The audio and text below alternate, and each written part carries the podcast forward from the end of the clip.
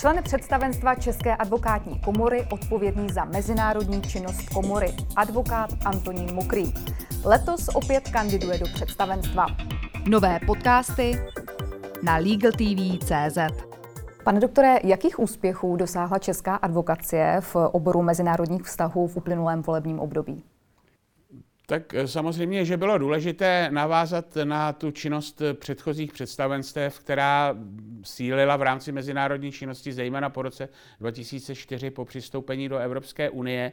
A tady musím říct, že se nám podařilo vybudovat skutečně fungující organizační a personální strukturu, která se na té práci eh, podílí. Ať už bych eh, jmenoval Alžbětu Recovou, eh, která je členkou našeho finančního výboru v CCBE v současné době, ať už je to Jirka Novák jako předseda sekce pro IT právo, ať už je to Petr Čáp, náš tajemník komory v, ve výboru deontologické politickém, tak Stanislav Balík, eh, který byl dlouhou dobu eh, členem eh, výboru PECO a samozřejmě nemůžu nemenovat ani Evu Indruchovou, která je vedoucí mezinárodního odboru České advokátní komory a vedle toho pracuje jako informační úřednice pro naši delegaci v CCBE. Nemůžu nevzpomenout ani Martina Šolce, který po dva roky, vlastně v době, kdy já jsem současně byl prezidentem Eh, Evropské eh, rady Evropských advokátních komor v roce 2018, tak dva roky působil v čele největší světové eh, advokátní organizace IBA, International Bar Association, čili to je, sice jsou mimořádné, řekněme, úspěchy e, osobní, nicméně je to všechno dáno tím, že česká advokacie je jako celek vlastně ve světě velice ceněná, e, uznávána a respektována. No, za ty jednotlivé úspěchy já bych mohl označit například to, že došlo eh, k odstartování prací na eh, úmluvě o evropských advokátech. Tohle je konvence, která se stane vlastně jednotným evropským instrumentem k ochraně advokátů při výkonu jejich profese eh, a to poprvé jaksi jako závazný, nikoliv jenom doporučující právní akt a nám se podařilo v době mého působení v CCBE přesvědčit eh, plenární zasedání eh, Rady Evropy, aby tento, eh, tyto práce na té konvenci posunula do další fáze.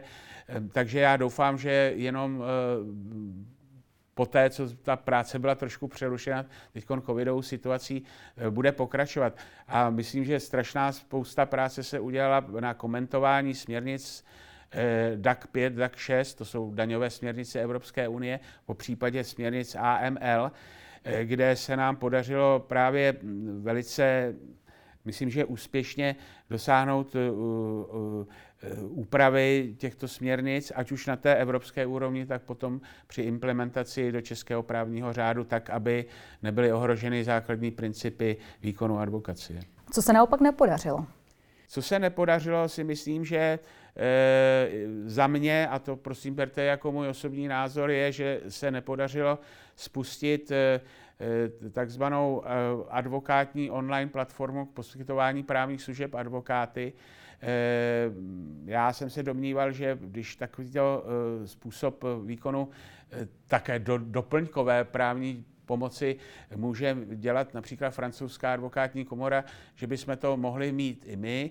Pravda ovšem je, že to má určité samozřejmě právní aspekty. Eh, je to do jisté míry věc kontroverzní, nicméně byl bych rád, aby v tom budoucím představenstvu jsme k tomu přikročili, protože tady evidentně existuje i podpora z členské základny a od advokátů, advokátů jednotlivců, aby něco podobného prostě existovalo.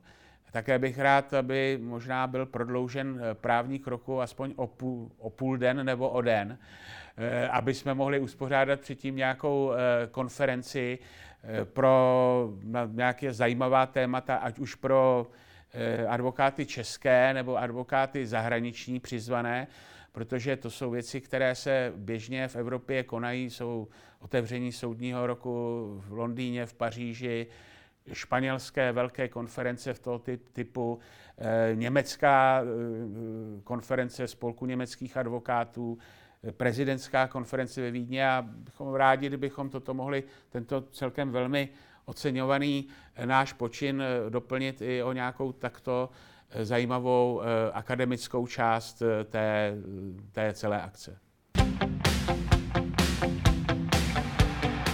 Čeho byste chtěl dosáhnout v případném dalším volebním období?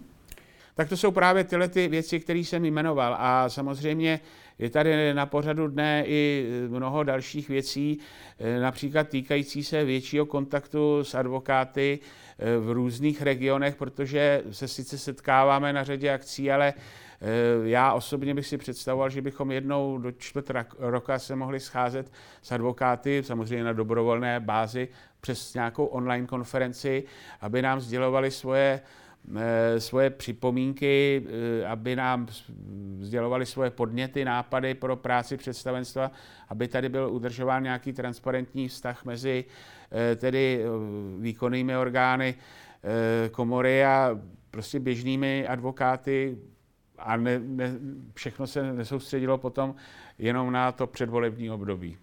A s kým ze současného představenstva byste do budoucna i nadále spolupracoval? Já jsem členem kandidátky 21, to je kandidátka současného představenstva.